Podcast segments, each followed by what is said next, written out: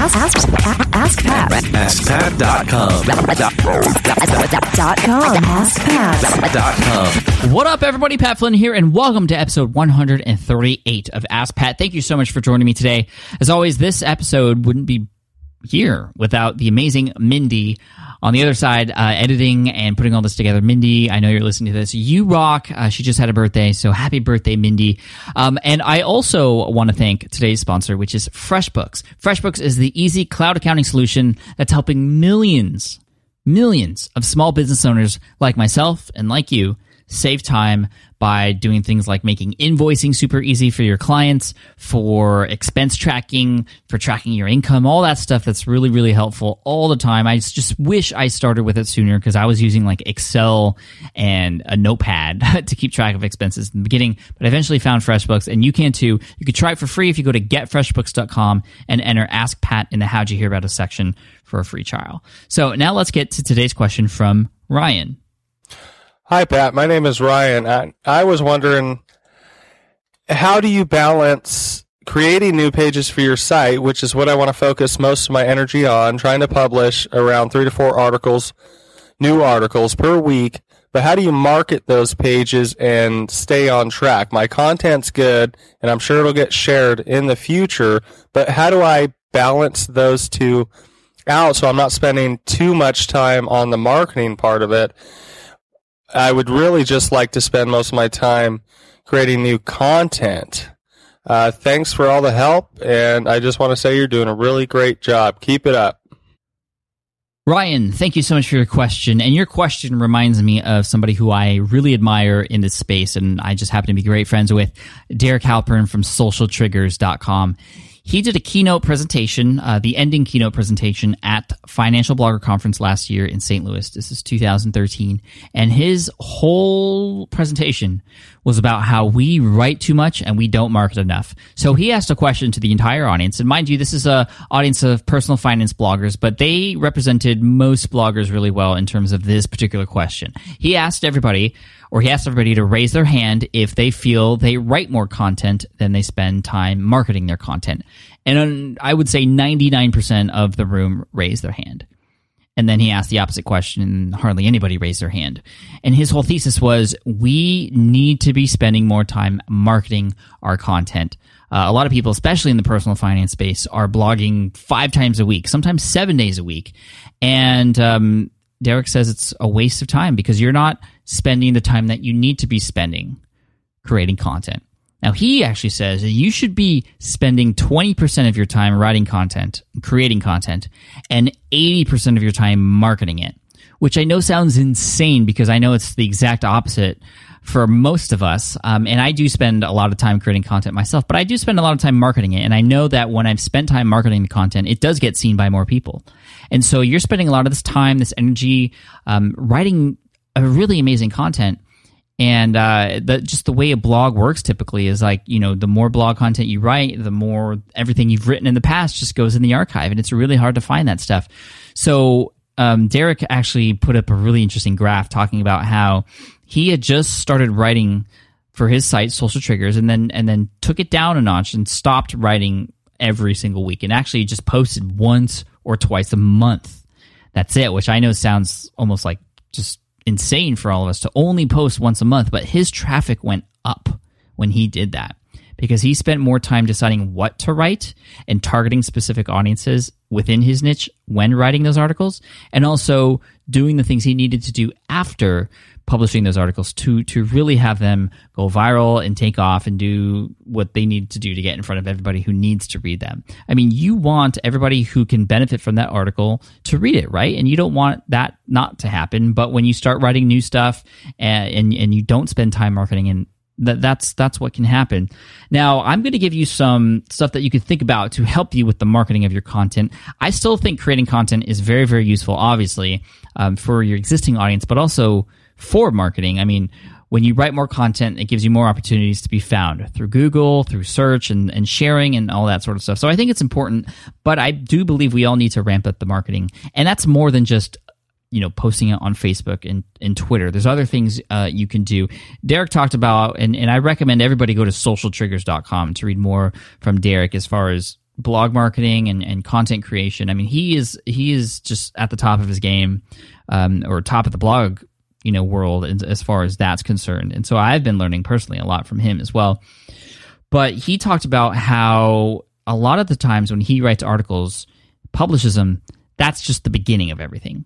He actually sends emails out to people who he feels would benefit from reading that stuff. And he doesn't email those people, you know, other influencers and say, hey, like, go share my stuff. He just says, hey, I read this interesting study that says this, this, and this. If you want more information, let me know and I'll send you a link. And that's it. So he's getting these people to say yes, send me a link, which brings them back to their site, and then they kind of go from there. And that, that's just a very rough sort of account of, of what might happen. But he had written an article one time saying the, uh, something about that debunked the content is king myth and talked about how design was king because people actually have a first impression of what things look like before they even get into the content. And so there was this whole argument. He created this post specifically to create a debate between designers and content creators, people who thought um, design was, you know, that content wasn't king, that design was king, and people who actually believed that content was king. And so when he created this post, and you know, he cited a lot of studies and things like that, you know, which helped supported his cause and his efforts. It wasn't just like, hey, this is what I think. This is like actual studies, which people are more interested in, for one, uh, and you know, it makes it more believable, of course, and produce and, and makes it more authoritative. But he emailed uh, people who were in the design world and said, hey you know, I found this study. Uh, it actually says that content isn't king, and what you're doing is probably really, really important. You want to check it out. And of course, they checked it out and they shared it within their community and that whole thing.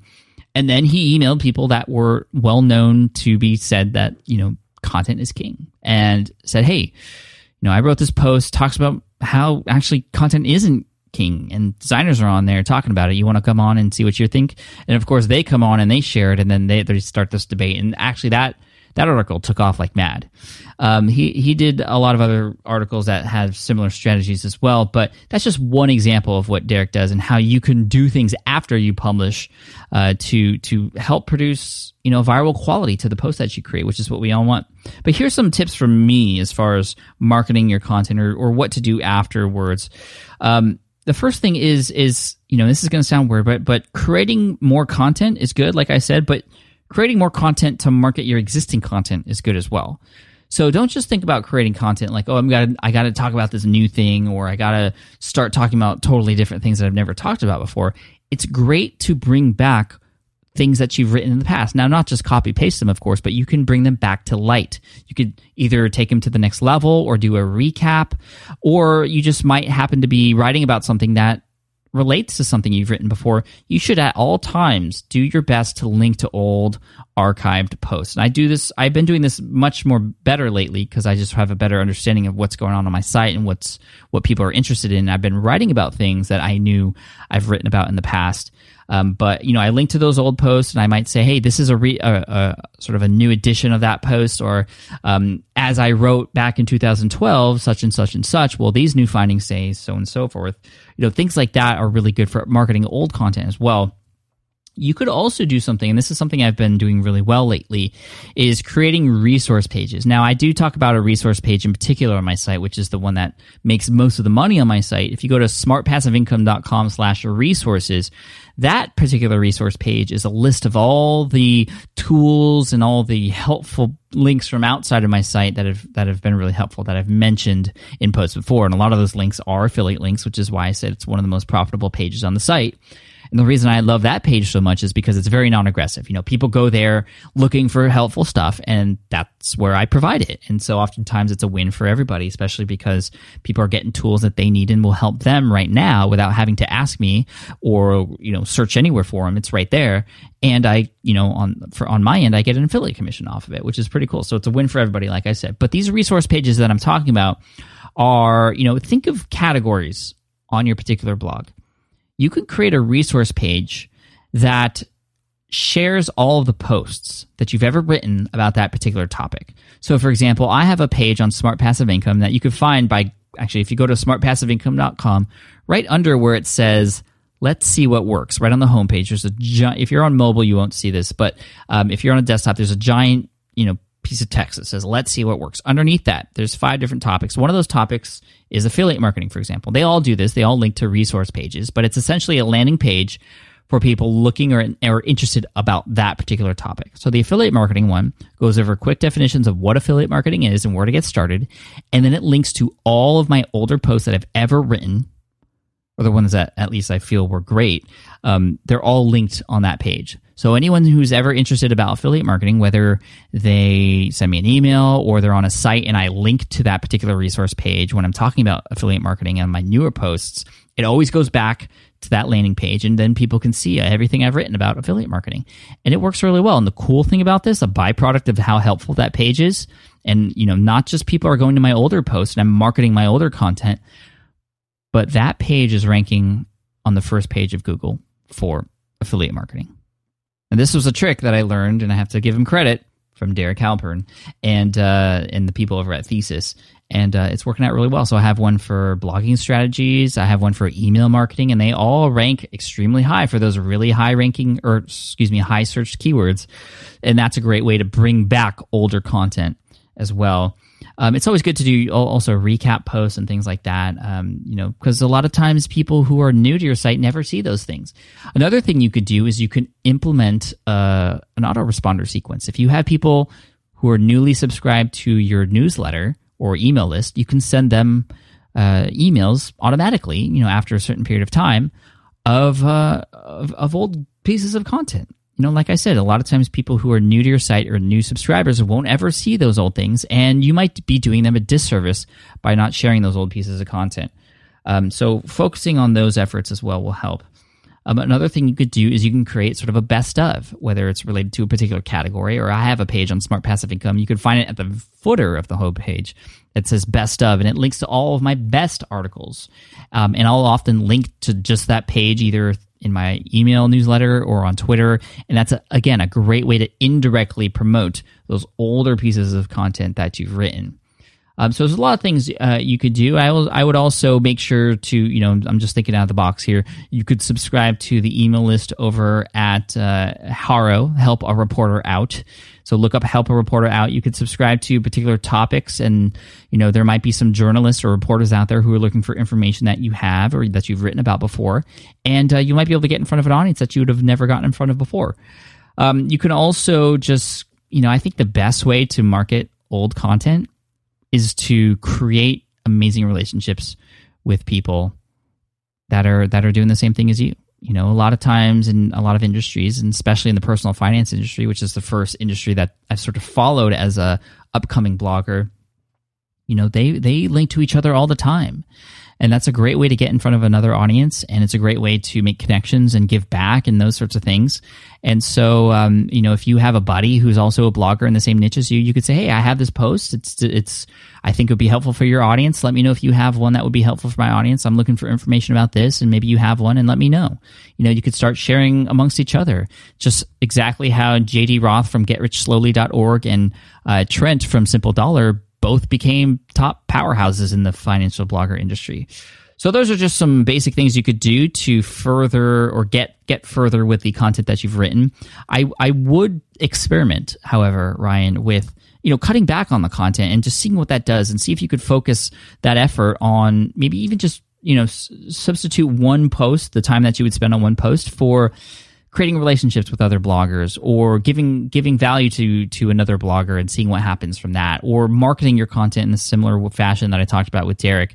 Um, you never know, but you know, I, I think a lot of people get too comfortable with with creating content because it's easy, right? We create content, but you can't just expect those posts to go viral on their own. You kind of have to get it to that tipping point, and a lot of times that just requires a little bit of effort on your end. The best way to figure it out is just just experiment and uh, see what works and, and just keep going at it. So Ryan, thank you so much for your question. I really appreciate it. I hope it helps, and I hope I hope it helps everybody out there listening. For those of you who also have a question that you'd like potentially featured here on the show, just head on over to askpat.com. You can ask right there from that page. I also want to thank everybody who has uh, just submitted questions in the past. You guys are awesome. This show obviously wouldn't happen without questions from you. And I also want to thank today's sponsor, which is FreshBooks. FreshBooks.com is awesome because you can just create professional looking invoices. You can capture and track expenses. You, you can get real time business reports with just a couple of clicks. It also has an award winning mobile app. If you want to get a free trial of FreshBooks to help keep track of everything financial in your business and help save you time so you could focus on what you need to be focusing on, If you go to getfreshbooks.com and enter Ask Pat in the How'd You Hear About It section, uh, you can get your free trial that way. Again, that's getfreshbooks.com and Ask Pat in the How'd You Hear About It section. Thank you again. And as always, I'm going to end with a quote. And this quote is from Jeremy Shoemaker, the uh, founder of shoemoney.com. He says, People can't relate to someone who only talks about their successes. People can't relate to someone who only talks about their successes. And I have to expand on this because, you know, I talk about my successes and my failures on smartpassiveincome.com and even here on askpat.com.